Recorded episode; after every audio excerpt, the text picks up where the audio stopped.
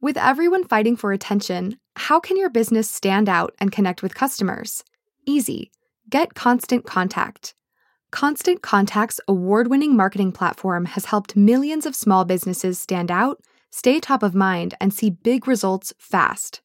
Constant Contact makes it easy to promote your business with powerful tools like email and SMS marketing, social media posting, and even events management. So get going and start growing your business today with a free trial at constantcontact.com. Just go to constantcontact.com right now. Constant Contact, helping the small stand tall. ConstantContact.com. To celebrate Marketplace's 35th anniversary, we made some throwback thank you gifts you can get when you donate during this March fundraiser. We took our old .com era logo and put it on a sticker, a glass mug, a tote bag, and a t-shirt. No matter how you donate, you can get a fun piece of Marketplace history. Check them out at marketplace.org/give-tech. These limited edition gifts are only available through March 22nd. Get yours at marketplace.org/give-tech. The tools families of victims in Uvalde are using to grieve. From American Public Media, this is Marketplace Tech. I'm Lily Jamali.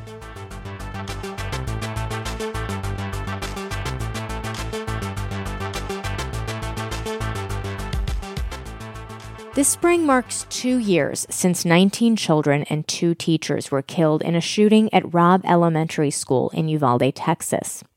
Photojournalist Tamir Kalifa has spent much of the last year and a half documenting the lives of families and friends of victims in the wake of the tragedy. Last week, he was awarded the American Mosaic Journalism Prize for that work. He told me how social media is helping the community with their grief and their push for gun control. Something that Kim Rubio, whose daughter Lexi was killed, said to me, um, and this is really how I thought a lot about my work, but also how I've come to understand um, many of these families feel about their advocacy and what they share on social media. And, and Kim said that the key ingredient is you need to be imagining it. And if you can't picture it or that it could be your child, then you're never going to step up she wants people to think about that because she just can't think about all the moms that are going to lose their children to this. And so a lot of the moms and, and many others in Uvalde have been using social media to remember the kids as they were in life, but also to show the ways in which their lives have been inexorably changed by this event.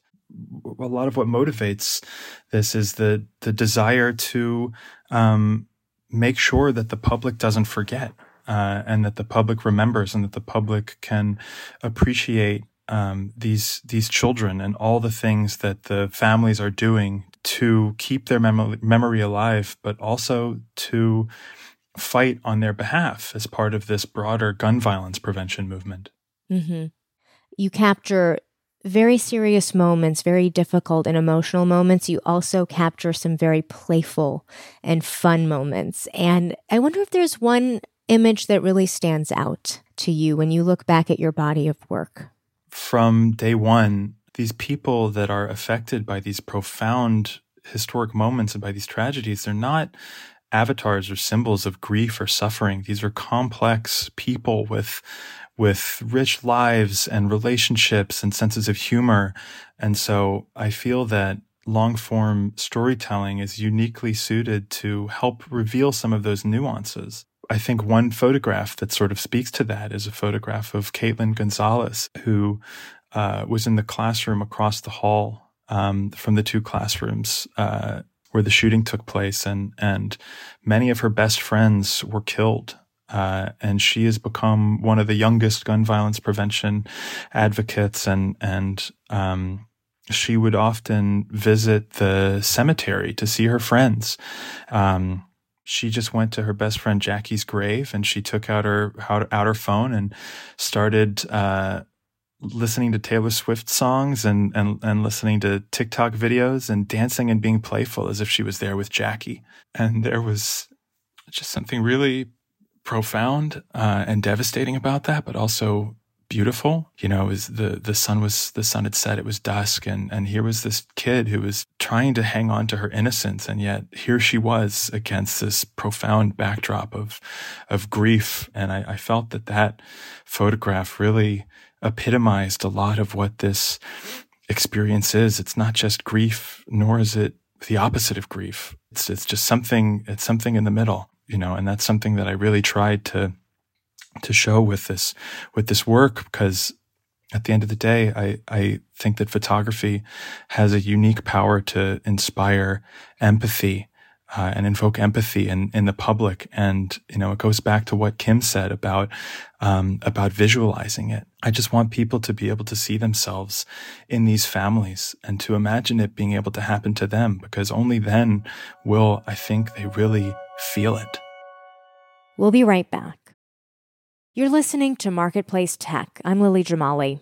We're back with photojournalist Tamir Kalifa.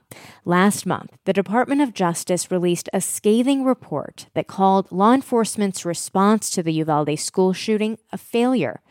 I asked Tamir how families he's been covering are responding to the DOJ's findings so much of what the families have been focused on since uh, since the shooting is justice and accountability. And so this this DOJ report, although it doesn't um, reveal much that they didn't already know, um, it shows the pub. I I'm sure the public learned a lot from it, but the families have been. Um, you know they they know so many of these details they've lived it um, but i think that what the what the report does give is um, is something just more definitive than what they've than what they've had and one of the parents who lost a child in the uvalde shooting has been um, has been reading this report out loud on social media. Is that right? Yeah, that's right. Um, uh, Brett Cross, whose child Uzziah Garcia um, was among the 19 children and two teachers who was killed on uh, in their fourth grade classrooms on May 24th, has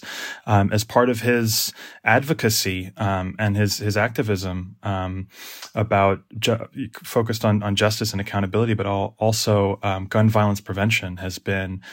he's been going on TikTok live and reading the report, which is some you know four over 400 pages, I believe.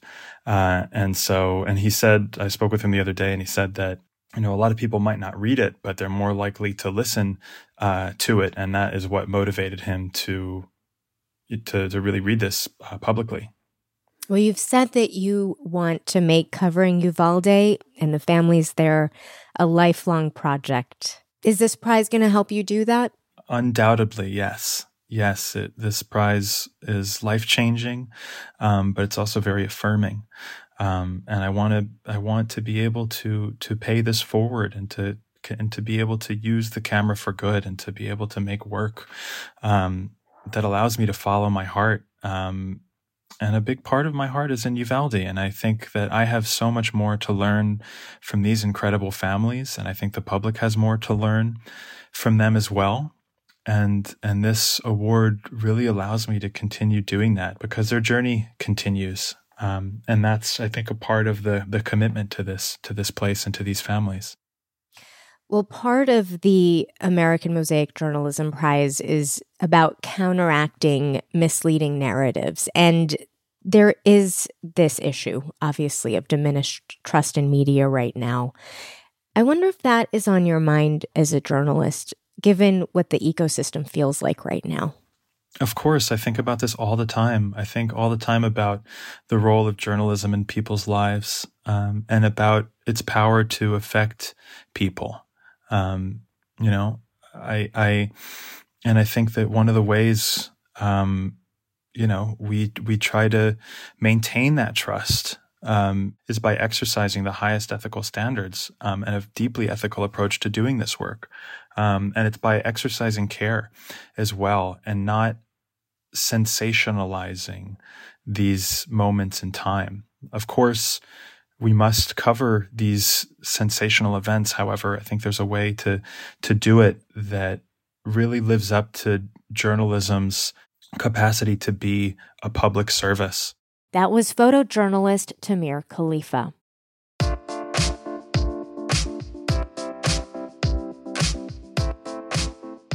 I was honored to be selected as one of 10 judges of the 2024 American Mosaic Journalism Prize. Writer Dara Mathis also received the prize, which the Heising Simons Foundation awards each year to two freelance journalists for excellence in reporting, shining a light on underrepresented groups.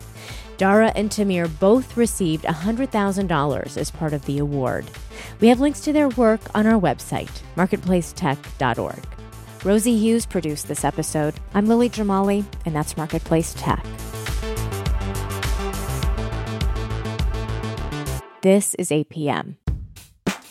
We all want to be our best selves, but it can be an expensive journey.